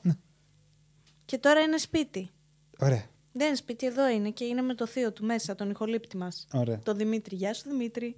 Κάντε follow το Δημήτρη στο Instagram. θα δείτε το Χωσέ εκεί και άλλα πράγματα. Τέλος πάντων. Ε, αυτό, ότι δεν μπορώ να κατηγορήσω κάτι. Είναι επιλογή του. Καταλαβαίνω τι μου λες, το αφουγκράζω με αυτό που μου λες, συμφωνώ με αυτό που μου λες, αλλά του κάθε ανθρώπου είναι επιλογή. Αυτό το κομμάτι. Το, αν θέλει να πάρει, να διαθέσει ένα σκυλάκι από ένα. Τέλος πάντων, από παιδιά, κάπου. ό,τι και να κάνετε, να μην είστε κακοποιητικοί με τα ζώα σα. Αυτό είναι το μόνο σίγουρο. και να αγαπάτε όλα τα ζωάκια του πλανήτη και όποτε, όπου σταθείτε και όπου βρεθείτε να δίνετε αγάπη στα ζωάκια. Γιατί για έναν άνθρωπο είναι πιο εύκολη η ζωή εκεί έξω από ότι για ένα ζώο. Σίγουρα. Δυστυχώς. Γιατί υπάρχουν πάρα πολλοί ψυχανόμαλοι οι οποίοι θα κακοποιήσουν τα ζώα γιατί τα ζώα δεν μπορούν να μιλήσουν, δεν μπορούν να κάνουν μηνύσεις, δεν μπορούν να κάνουν τίποτα. Ναι, μα έχω και. είχα- Και εύχομαι αυτοί οι άνθρωποι να μπει ένα μπίπεδο και να μπουν όλα τα κακά του κόσμου σε, Ωραία. σε ευχή. Τώρα θέλω να πω για κάτι άλλο ακόμα γιατί το παρατηρώ πάρα πολύ στη γειτονιά μου. Έχω παρατηρήσει το εξής φαινόμενο που γίνεται στη γειτονιά μου που μου έχει σπάσει λίγο τα νεύρα. Ότι. Δεν ε, μαζεύουν τα κουράδια από το πάτωμα. Καλά, ένα είναι αυτό. Δεύτερον, οι φόλες. Παιδιά, μαζεύετε τα κουράδια των, των ζωντανών σας. των ζωντανών σας. Και τρίτο βασικό κομμάτι είναι φόλες, κακά καθαριστήρε σκυλιών. Και τρίτο βασικό κομμάτι είναι ότι αφήνουν ελεύθερα τα σκυλιά τους. Δεν υπάρχει Μπορεί να χειρότερο. είναι επιθετικό το σκυλί τους Ναι, και το αφήνουν ελεύθερο. και το αφήνουν ελεύθερο. Αυτό Έχω είναι γλιτώσει λάθος. δύο φορές τον Πάτρικ από να τον κατασπαράξουν. Γιατί ο Πάτρικ δεν θα επιτεθεί ποτέ. Ισχύει. Εδώ ο Χωσέ πάει και του κάνει ναι, τέτοια. και εγώ δεν ξέρω τι κάνει ο Χωσέ. Ναι. Λοιπόν, ε, είναι το πιο τραγικό απ' όλα. Όχι, συμφωνώ απόλυτα σε αυτό και είναι μεγάλη βλακεία γιατί πες, οκ, δεν είναι επιθετικός. Ο σκύλος είναι ο πιο υπάκουο, είναι Ναι. φουλ εκπαιδευμένος. Παιδιά, μπορεί να το χτυπήσει το σκυλί αυτοκίνητο για πλάκα. Όχι, παιδί μου, και σε Μα πάρκο που τα γίνεται αφήνουν. κι αυτό. Όχι, και σε πάρκο που τα αφήνουν. Όταν ξέρεις, όταν ξεκινάμε τη διαδικασία που σου λέει ε, είναι αρσενικό ή θηλυκό, κάτι δεν πάει Κάτι καλά. δεν πάει με- καλά, ναι. Όταν με ρωτάνε, είμαι σε φάση. Οκ, πάμε, Χωσέ. Ναι. Φύγαμε. δεν μπορεί να επιλέ... δεν είναι... Κάτι δεν πάει καλά, ρε παιδάκι μου. Ναι. Ε, Α πούμε, Πάτρικ δεν, είναι- δεν ενδιαφέρει τίποτα. Να είναι αρσενικό, θηλυκό, τίποτα. Δεν θα κάνει Ναι. ποτέ και τίποτα. Ο... Και εγώ για το Χωσέ που είναι. πι- Ναι, Δεν αυτό. μπορώ να χρησιμοποιήσω άλλη λέξη. Δεν θα πω αν είναι αρσενικό ή θηλυκό. Αυτό. Ας πούμε, θα φοβόσουν ποτέ να αφήσει το Χωσέ το μαζί με τον Πάτρικ και το. Ποτέ, ποτέ. Εντάξει, λίγο για τον Πάτρικ θα φοβόμουν γιατί θα έβγαινε έγκυος από Αυτό το είναι το- δωμάτιο. αυτό- Θα φοβόμουν τον Πάτρικ πιο πολύ με τον Χωσέ παρά. ο- Το, το Χωσέ, τον Πάτρικ. Ναι. Λοιπόν, τέλος πάντων. Ε, Μην αυ- αφήνει τα σκυλιά σε ελεύθερα είναι το μάθημα. Όχι, παιδί μου, μπορεί να αφήσει τα σκυλιά σου. Υπάρχουν Σε ένα- ειδικά πάρκα. Αυτό. Όλα αυτά είναι πάρα πολύ ωραία. Αφήσει το σκυλί σου ελεύθερο. Αλλά όταν έχετε ένα σκύλο επιθετικό, είτε ότι θέλει να είναι μόνο ασθενικό, είτε να είναι μόνο θηλυκό, είτε τίποτα άλλο, μην το αφήνει. Δημήτρη, ξέρεις τι δεν αντέχω με τίποτα και τι δεν θέλω και δεν μπορώ να βλέπω; Τι; Όταν αφήνουν το σκύλο έξω από το σούπερ μάρκετ. Όπα, Νιώθω- περίμενε. Το έχω κάνει κι εγώ. Συμ... Ρε, εσύ, άλλο να κοιτάς λίγο και άλλο Αυτό. να μπεις μέσα και να κάνεις ψώνια. Είναι, εκεί είναι οι στάσεις σκύλων τέλος πάντων. Είναι συγκεκριμένα σημεία για να αφήνεις το σκύλο. Ναι. Το θέμα είναι ότι εγώ δεν θα τον άφηνα το Χωσέ ποτέ σε τέτοιο. Θες να σου πω γιατί; Είμαι σίγουρη ότι κάποιο μου τον έκλεβε. Ωραία. Σίγουρη. Ωραία. Έχω πάει να πάρω σκύλο γιατί νόμιζα τον είχαν παρατήσει μια φορά. Ναι. Γιατί ήταν πάρα πολύ ωραία εκεί, γάβγιζε το σκυλί, έψαχνε και ήμουν σε φάση. Περίμενα να δω να έρθει το αφεντικό του και δεν έβλεπα κανέναν και δεν υπήρχε ψυχή σε αυτό το δρόμο. Ε, ήταν σκέψη σε μια γειτονιά και ήταν δεμένος ο σκύλος στα, στα κολονάκια. Τότε είχε και να είμαι σε φάση. Ωραία, τον παίρνουμε το σκύλο πριν το Χωσέ. Ναι. Και λίγο πριν ξεδέσει το σκύλο έρχεται το αφεντικό του. Όχι, εγώ να σου πω αλήθεια, έχω αφ- αφήνω κάποιες φορές τον Πάτρικ δεμένο σε μίνι μάρκετ στη γειτονιά μου που έχει τζαμαρία, ε, να έχω όμως οπτική επαφή με το Οπτική σκύλο. επαφή. Δεν θα πάω να μπω σε έναν, ε, στην Ιζόλα, με σκλαβενίτη. Δεν υπάρχει, δεν υπάρχει περίπτωση. Γιατί εκεί ποτέ, για να μπεις και να βγεις θέλεις μια μισή ώρα. Ποτέ, ποτέ. Ναι. Ούτε σε τζάμπο, τίποτα. Σε μόνο τον αφήνω απ' έξω, μόνο σε φάση mini market ή κάποιο πολύ μικρό καταστήμα που είναι όλο τζαμαρί και έχω οπτική επαφή με το σκύλο μου. Ναι, όχι. Μόνιμη Εγώ δεν οπτική θα, μπο... επαφή. Ξέρεις τι, δεν θα μπορούσα. Εγώ είμαι και μανιακή. Δεν Ναι. θα μπορούσα ούτε εκεί. Γιατί λέω πότε θα προλάβω να μπω να βγω. Χωρίς Όχι, λόγο. όχι, εγώ τον. Ε, Ναι. Εντάξει, θα καθίσει. Ο Πάτρικ είναι και πιο μεγάλο όμως. Είναι λίγο πιο δύσκολο κάποιος να τον πάρει. Ο Χωσές τον σηκώνει και τον παίρνει και φεύγει. Ό,τι Ναι, και να εντάξει. κάνει ο Χωσές. Όχι, εγώ φαντάζομαι όταν ψωνίσω σε αυτά τα Κρίση πανικού μαγαζιά. θα πάθω, παιδιά, η καρδιά μου. Δεν μπορώ. ε, όταν ψωνίσω σε αυτά τα μαγαζιά, φαντάζομαι είμαι. Περπατάω στο διαδρόμο και κοιτάω στο αυτόν και τον Πάτρικ. ναι, οκ, κατάλαβα. Το έχω full στο νου μου. Να σε ρωτήσω κάτι άκυρο Ναι. και να φύγουμε λίγο από αυτή την ε, συζήτηση. Ναι. Πώς νιώθεις που ενώ είσαι ένας πάρα πολύ ευαίσθητος άνθρωπος, Μμ. γνωρίζοντάς σε κάποια χρόνια τέλος πάντων, Αυτά. έχω καταλάβει ότι είσαι πολύ ευαίσθητος. Ναι. Πώς νιώθεις που πολλοί σε, σε βλέπουν σαν. σε φοβούνται, ρε παιδί μου, ότι είσαι ε, σκληρός, ε, Κοίτα να δεις, είναι ο ρόλος μου πολλές φορές. Τι εννοώ; Βέβαια, εντάξει, είσαι λίγο επικριτικός. Όχι, αν δεν, δεν έχω. Ε, ο Κουράκος, ε, για μια πολύ μεγάλη περίοδο της ζωής μου. Είσαι σαν ε, κλαμένη σπιτονοικοκυρά. Σταμάτα να είσαι σαν θεία σπιτονοικοκυρά. Λοιπόν, όχι, ρε Και παιδί είμαι μου. στο- Οκ, ευχαριστώ πάρα πολύ για τη βοήθεια. Αυτή τη στιγμή είμαι καλά τώρα που μου το πες. Είμαι ειλικρινής. Όχι όμως το, κα- το κακό ειλικρινής. Αυτό το ότι αιτιολογώ πάντα την, την άποψή μου, προσπαθώ για το καλύτερο του άλλου. Σε φάση. Ξεκόλλα από αυτό, όπως εσένα. Ότι το λες για καλό, ρε παιδί. μου. Ναι. Ε, για το λόγο και αυτό με την ειλικρίνεια τελευταία έχουμε βαρέσει κόκκινο όλοι. Είμαι ειλικρινής, είμαι ειλικρινής και μπορεί να μείνει κανένας στο τέλος. Ε, Ε, ναι. Ισχύει. Ε, κοίτα, είναι μια άμυνα. Όλα αυτά τα που έχω σαν χαρακτήρα. Με- Είμαι πάρα πολύ κλειστός. Είσαι πάρα πολύ κλειστός, ναι. Ναι. Δεν ξέρουμε, είμαι φάση μαζεμένος. Αλλά εντάξει. Ο καθένας έχει την άμυνά του, θεωρώ. Τίποτα άλλο. Απλά είναι και ένας ρόλος που πλέον έχω μπει σε όλη αυτή τη διαδικασία. Για το λόγο ότι ό,τι σχετίζεται με συναλλαγές στο κανάλι, οικονομικές ή συμφωνίες ή οτιδήποτε άλλο, Είσαι αμήλικτος. είμαι εγώ μπροστά. Η Σοφία δεν θα μπει μπροστά. Έχει παρατηρηθεί από μένα, ναι, και από άλλους ανθρώπους, οι οποίοι θα μπορούσαν να, να εκφέρουν την άποψή τους κάποια στιγμή. Ναι. Ότι γίνεσαι χαλή να σε πατήσει ο κόσμος. Και όταν λέω ο κόσμος, μπορώ να βάλω και εμένα μέσα σε αυτό.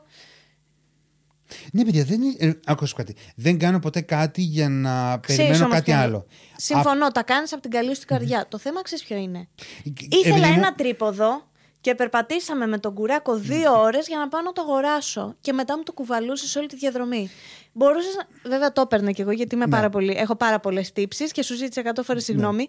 Το θε... Και με οποιονδήποτε. Πάντα θα τρέξεις για όλους. Να μου στήσεις το στούντιο π.χ. Δεν μου το έστεισες εσύ, εντάξει, μην τρελάθουμε τελείως. Αλλά σου λέω. Θα... Ναι. Το προηγούμενο μαζί το στήσαμε. Το στο προηγούμενο στούντιο. εσύ μου το έσυσες, τελεία. Αλλά ναι, θα, θα τρέξεις για τα πάντα.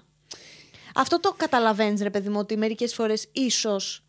Ίσως δεν χρειάζεται για κάποιους κάποιους ανθρώπους. Και το βλέπω όταν, ή όταν θα μπορεί να τελειώσει μια φιλία, ή το τελειώσει μια σχέση, ή οτιδήποτε άλλο όλα ναι, αυτά. αλλά πλέον από τη στιγμή που έχεις εντάξει, εμπειρία, γιατί Klein. δεν το σταματάς; Επειδή μου Klein δεν είναι. μ, Οκ. Δεν- Έτσι είμαι. Γιατί σε πολλούς YouTubers έχεις, τους έχεις βοηθήσει με τα κανάλια τους. Π.χ. Παιδιά, και μέσα μας. Μπρεμέτε. Μην το. είναι- Και εμάς μας έχουν βοηθήσει YouTuber. και εγώ εμάς και μας εννοώ σε έχουν- φάση ότι ας πούμε και στο Ginger του κάνεις το γύρισμα του βίντεο κλιπ του. Εντάξει, το γούσταρα. Ναι. Αν δεν γουστάρω κάποιον, δεν θα το κάνουμε για κανένα λόγο. Όσα και λεφτά να μου δίνει, όσο οτιδήποτε άλλο. Αν κάποιον δεν γουστάρω, δεν θα το κάνω. Όποια συνεργασία και αν έχω κάνει στη ζωή μου είναι γιατί το γουστάρω. Αν έχω σταματήσει κάποιες συνεργασίες, είναι για το λόγο ότι δεν τα βρήκαμε ή έχουν δημιουργηθεί πράγματα που πλέον μου έχουν φύγει όλα αυτά τα συναισθήματά μου και τελείωσε. Φεύγουν. Δεν θα καθίσω σε μια προβληματική κατάσταση. Τελεία. Ό,τι κάνω το γουστάρω. Μ' αρέσει να περνάω καλά. Και το βασικότερο είναι αυτό που και νομίζω το είχαμε, και πει, το είχαμε πει και πριν, ότι. Μάλλον το είχαμε πει. Ό,τι κάνω, θέλω με τον άλλο να με. Να σε Δεν- εμπνέει. Ήθελα να πω άλλη λέξη που ξεκινάει από κα. Να σε κάνει. Αυτό. Λοιπόν, δεν μπορώ να είμαι του μιάχ. Θέλω να βλέπω, ας πούμε, αν το ρωτήσεις και τη Σοφία αυτή τη στιγμή, μπορεί να γυρίζουμε ένα πλάνο που να κάνει έτσι δεξιά-αριστερά. Και εγώ πίσω λέω, Ναι, πάμε, κάντε έτσι. δεν μπορώ, είμαι έτσι ο Θέλεις, χαρακτήρας η μου. δουλειά σου συνδέεται πολύ με τη σεξουαλικότητα Ναι, αυτό. από ό,τι έχω καταλάβει. Θέλω να είναι ο άλλο να το βλέπει και να λέω τέλειο. Ένα πράγμα που θα άλλαζες. Σε σένα, ποιο θα ήταν αυτό. Αν μπορούσε να αλλάξει ένα πράγμα; Α, Πολύ δύσκολη ερώτηση αυτή. Να μην πληγώνεις τόσο πολύ. Είσαι πολύ ευαίσθητος άνθρωπος. Και λίγοι το βλέπουν αυτό. Καλά, εντάξει. το μπιπ πλέον. Είσαι πάρα πολύ ευαίσθητος, Δημήτρη Κουράκο. Να είμαι στρατιστής. Να μην με Είπαμε το ενδιαφέρει- ίδιο πράγμα με άλλα λόγια. Ωραία. Ναι, δεν είμαι και τόσο πολύ γλυκούλης. Δεν είμαι με φωτοστέφανο. Δεν είναι ότι είναι όλα wow. Έλα. Ωραία. Περίμενε, περίμενε, να φτιάξω το μικρόφωνο. Είμαι βλάκα μου να φτιάξω το μικρόφωνο. Περίμενε, να φτιάξω το μικρόφωνο. να φτιάξω Το μικρόφωνο. Βλάκα. Λοιπόν, ε, μετά τη διακοπή του Χωσέ και τις αγκαλιές. Ε, δεν είμαι άνθρωπος με φωτοστέφανο πάνω, μην το ξεφτιλίζουμε το πράγμα. Ε, σίγουρα αυτό που θα ήθελα είναι να μην με ενδιαφέρει τόσο το παρελθόν, τόσο η φάση ότι α, έγινε αυτό τότε και με στεναχωρεί πάρα πολύ και να το τραβάω τόσο και- καιρό από τα μαλλιά και να λέω θέλω να το επιλύσω, θέλω να το επιλύσω. Αυτό δεν θέλω. Αν θα άλλαζα κάτι, θα ήταν αυτό. Να είμαι σε μια φάση, α, οκ, είναι, γεια, άντε. Ναι, ρε παιδί μου, εντάξει. Νομίζω ότι μερικές φορές γραπώνεσαι. πο- Όχι, απλά αν με κάποιους ανθρώπους μου έχουν βγάλει κάποια συναισθήματα, Ε, με τραβάει πάρα πολύ αυτό το πράγμα πίσω. Ε, εσύ, ε, εντάξει, οκ. Μπορώ να το καταλάβω, αλλά από την άλλη, εγώ σε αντίστοιχες περιπτώσεις τύπου ότι έκανα παρέα με κάποιον τον οποίο το λάτρευα, πέρναγα τέλεια μαζί του, ε, ήταν το άλλο μου μισό, δεν ξέρω, Ναι. κάτι υπερβολικό πρέπει να πω. Αν ε, συμβεί μαλακία, νιώθω ότι πιο εύκολο το έχω να κάνω, να αποκοπώ συναισθηματικά. Είναι τρόπος αντιμετώπισης νομίζω αυτός. Εσύ μπορεί να αποκοπήσεις συναισθηματικά πολύ εύκολα, δεν θεωρώ. Σιωπή. Ρε παιδί μου, Δεν, είσαι, έχεις το ίδιο ζήτημα. Όταν με έναν άνθρωπο έχεις περάσει πάρα πολύ καλά, δεν είναι τόσο εύκολο να αποκοπήσεις συναισθηματικά. εντάξει, οκ, μπορεί να το λέω τότε στον εαυτό μου. Αυτό. Πάμε Μην στο επόμενο δουλευόμαστε. λοιπόν, δεν είναι εύκολο, παιδιά. Όταν έχεις δεθεί με κάποιον άνθρωπο, είναι πολύ δύσκολο να, να κοπεί. Να το πεις μια μέρα, άντε γεια. Ρε εσύ, απλά όταν μου κάνουν μαλακίες, ας πούμε, Ναι, πες μου. μπορώ εύκολα να πω, οκ, block, delete, γεια. Δεν μπορώ να το πω τόσο εύκολα. Για, Δεν θα καταρχάς, κάτσω. Είμαι ένας άνθρωπος καταρχάς που δίνω πάρα πολλές ευκαιρίες. Μία, δύο, τρεις, τα πάντα. Μπορώ να σου πω σε σύγκριση με τη Σοφία, είμαστε. γιατί Πολλές φορές έχουμε κοινές παρέες. Ε, είναι ότι μπορεί η Σοφία να είναι σε μια φάση πιο πολύ. Το, Έλα, τέλος, γεια. Και εγώ να φάση. Όχι, όχι, μήπως είναι έτσι, μήπως είναι Οκ, αλλιώς. ναι, κατάλαβα. Είμαστε πολύ διαφορετικοί. Μόλις είπα στο Δημήτρη ότι είσαι καλός, ρε παιδί μου, και να μην σε πάω μέσα. Σε γλωσσοφίλησε. Παρένθεση, ο Χωσέ σήμερα έχει κλάσει πάρα πολλές φορές. Ο Χωσέ χτυπάει το μικρόφωνο. Με την Ωραία. Κάτσε εδώ. Κουράκιες. Παρακαλώ. Δημήτριες. Ναι. Πάμε λιγάκι στις ερωτήσεις που έχει κάνει το κοινό σου για σένα, ναι, ναι. Οι περισσότερες ερωτήσεις είναι τεχνικού περιεχομένου. Ωραία. Ε, με ποια εφαρμογή μπορώ να κάνω ένα καλό edit σε φωτογραφίες; Photoshop. Το Photoshop στο κινητό; Εγώ έχω το. Όχι, παιδιά.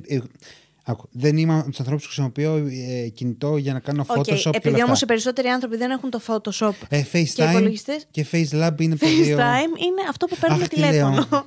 Facetune το Facetune και πώς το πες το άλλο; και FaceLab. FaceLab. Ναι, είναι πολύ καλό. Οκ. Και το Snap ε, Seed, νομίζω. Snapseed, ναι. Αυτό. Εγώ χρησιμοποιώ το Photoshop, ε, την εφαρμογή του Photoshop για το κινητό.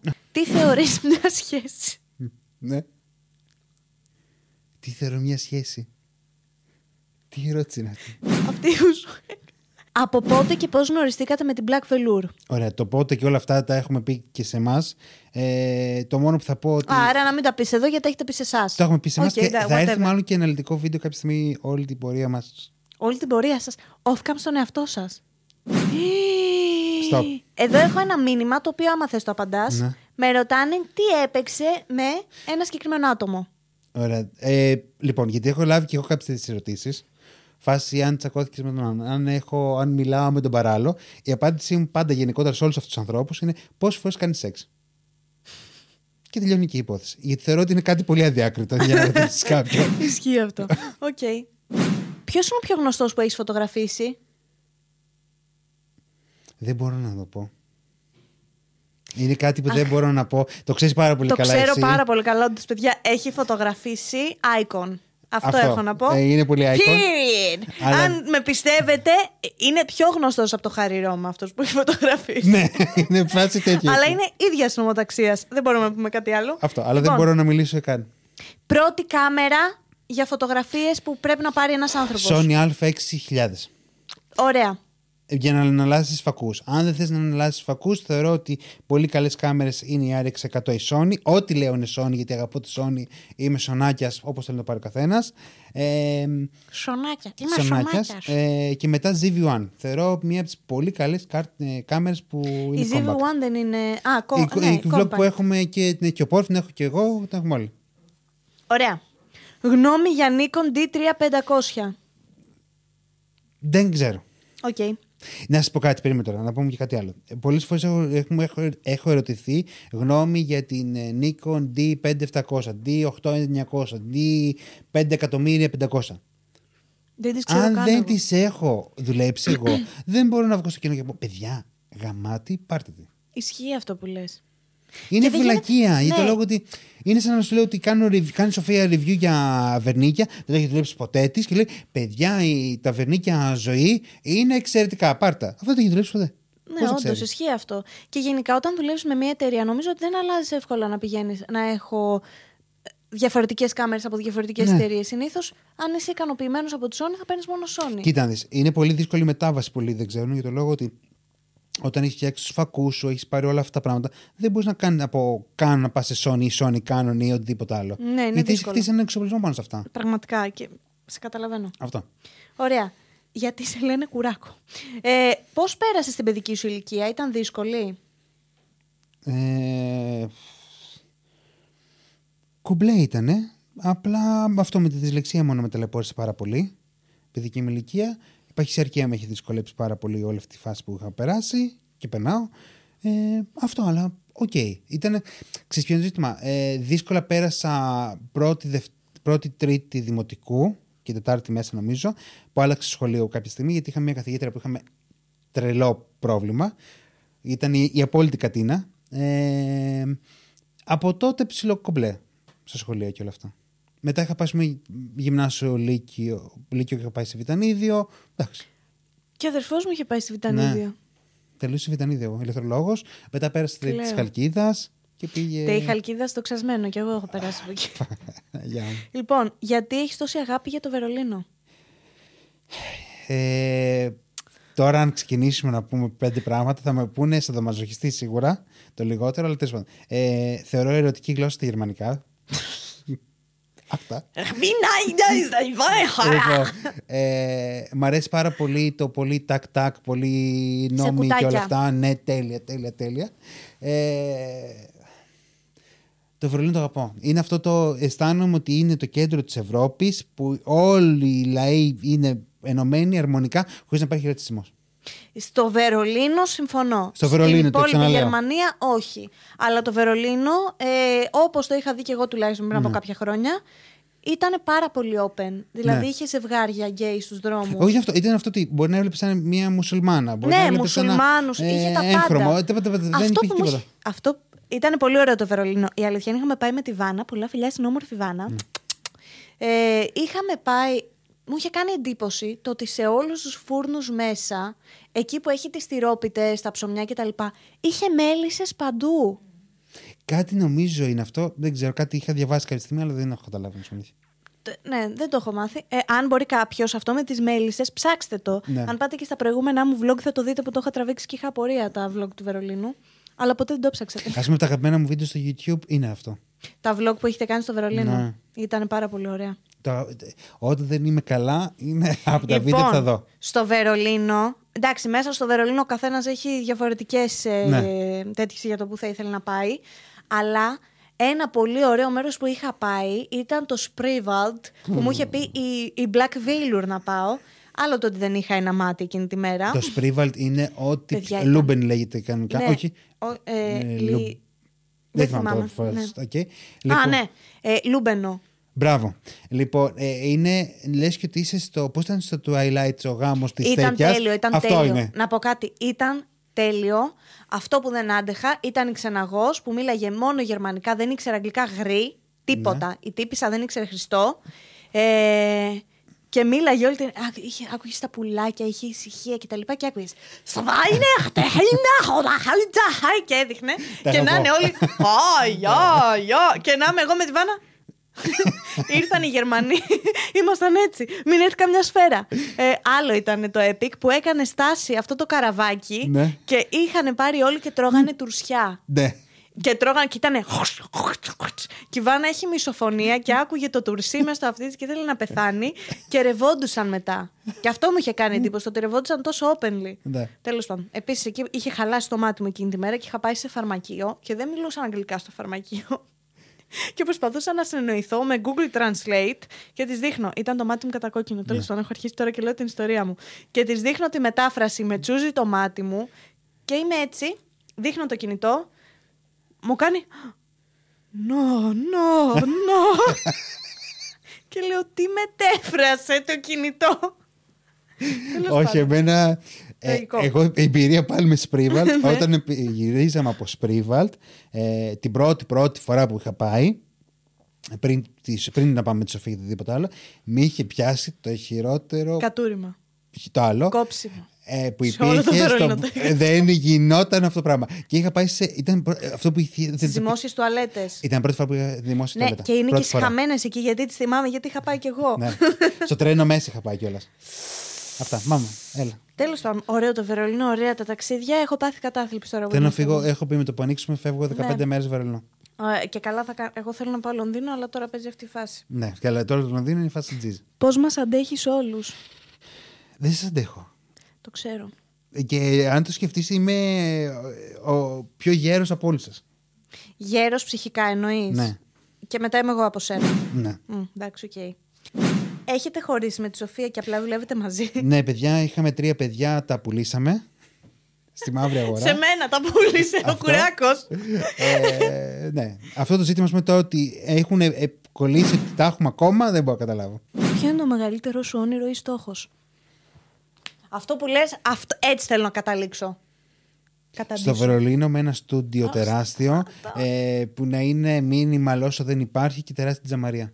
Και ένα τέλειο σπίτι, μικρούλι, όμορφο, γλυκούλι. Αχ, σταμάτα. Και να ζει Έχεις τον ένα Πάτρικ. σπίτι γλυκούλι. Εντάξει, λίγο αυτό είναι υπερβολικά Λίγο μικρούλι. μεγαλύτερο. Οκ, εντάξει.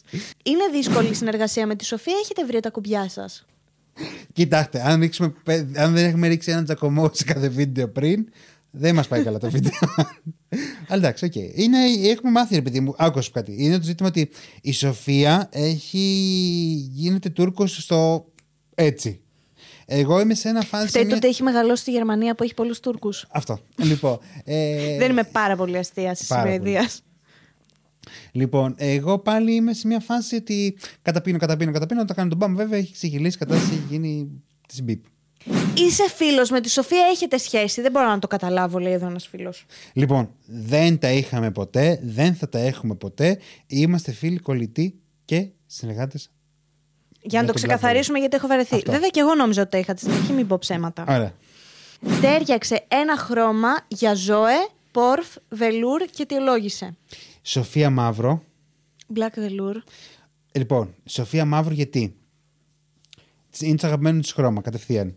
Όταν τη βαρέσει είναι πάρα πολύ αρνητική. Μέχρι ε, αηδίας. Αυτά. Πόρφ θα έβαζα μέντα ή πρασινό κάτι. Αχ, μωρέ. Ε, για το λόγο ότι είναι φάση κάκτος ε, Ναι, ναι, ναι, ναι. ναι. αυτό. Και εσένα θα σε έβαζα σε μόβ. Είμαι λίγο μοβάνθρωπος. Αυτό θα βάζα κάτι μόβ σε σένα. Παιδιά, και το έχω συνειδητοποιήσει τα τελευταία χρόνια της ζωής μου. ναι. Είμαι μοβ άνθρωπος. Έχω πολλά μοβ πράγματα. Και αυτό που βλέπετε εδώ έχει πολύ μοβοφούξιο τέτοιο. Ε, Αυτός, αυτό ο χρωματισμό είναι ο αγαπημένος μου. Ήταν ο αγαπημένος μου για τον Black Velour πάρα πολύ καιρό. Είναι το top. Τε- ευχαριστούμε που μας το ξεκλέψαμε κιόλας. Ναι, αυτό. Αγαπημένο μου κανάλι είναι ένα. Make up art now, πρέπει να το δουν όλοι. Make είναι... up art now. Είναι- Συγγνώμη με τους Unboxholics, τι φάση. Τους αγαπώ πάρα πολύ. Αλλά ε, Ε, είναι... Στείλε ένα μήνυμα στους Unboxholics να τα ακούσουν ένα Καλά, σου. κάποια στιγμή η Γιούλη κάναμε τώρα το off-cam και μου γυρνάει και μου κάνει. Δεν θυμάμαι πώς ήρθε η συζήτηση. Και καλά, off-cam στους unboxholics και είμαι σε μια φάση. Θα ντρέπομαι να βγάλω την κάμερα. Θα είμαι Αχ, φάση. «Αχ, έτσι». Παρακαλώ πάρα Αυτό. πολύ. Σάκη, αν βλέπεις αυτό, Αυτό το σίγουρα. podcast, πήγαινε και τσέκαρε τη σειρά που κάνουν το off-cam. Έχει πει ότι θα έρθει και σε αυτό το podcast, να ξέρετε. Αλήθεια; ναι, του έχει Τέλεια. γίνει πρόταση όταν ανοίξουν τα πάντα. Όταν ανοίξα- Όταν έρθει Αθήνα και κάνουμε το κρίμα, πήγαινε και κάνε το, το off-cam. Ναι. Και ας ανέβει το off-cam πρώτα και εγώ ας- θα ανέβω μετά, δεν με νοιάζει. Ωραία. Είσαι το όνειρο της ζωής του. Θέλει να παντρευτείτε. Όχι, εμένα το πρώτο μου βίντεο που είχα δει unboxholics δεν τους ήξερα καν, καν τίποτα. τίποτα. Ήταν με το Samsung, νομίζω, το S8, το S9, που είχαν κάνει κάτι πλανάκια σε ένα βράχο πάνω. Ωραία. Σάκης ή Αλέκος; Αλέκος. Είναι αυτό- Σάκη, κλείσε τώρα το βίντεο και μην κάνει unsubscribe. Μα, να σου πω κάτι, είναι ότι είναι, είναι πιο χαμηλών τόνων. ναι, μωρέ, εντάξει, είναι δύο. Αυτό. Ε, ναι, οκ. Και Και η προφανώς και ο καθένας θα ταυτιστεί με αυτό που του ταιριάζει καλύτερα στο χαρακτήρα Ναι. του. Οκ. Τέλος πάντων, εντάξει. Αυτό ήταν το podcast, παιδιά. Εύχομαι να σας άρεσε, να πάτε να κάνετε ένα follow του Δημήτρη. Μην ξεχάσετε να κάνετε subscribe σε αυτό εδώ το κανάλι, γιατί κάθε Τετάρτη στις 3 ώρα ανεβαίνει καινούριο κρίμα. Αυτά. Αυτά. Φιλάκια πολλά. Ευχαριστούμε πολύ για όλα. Πρέπει κάπως να κλείσουμε όμως. Πώς θα τα κλείσουμε; Αυτή τη στιγμή.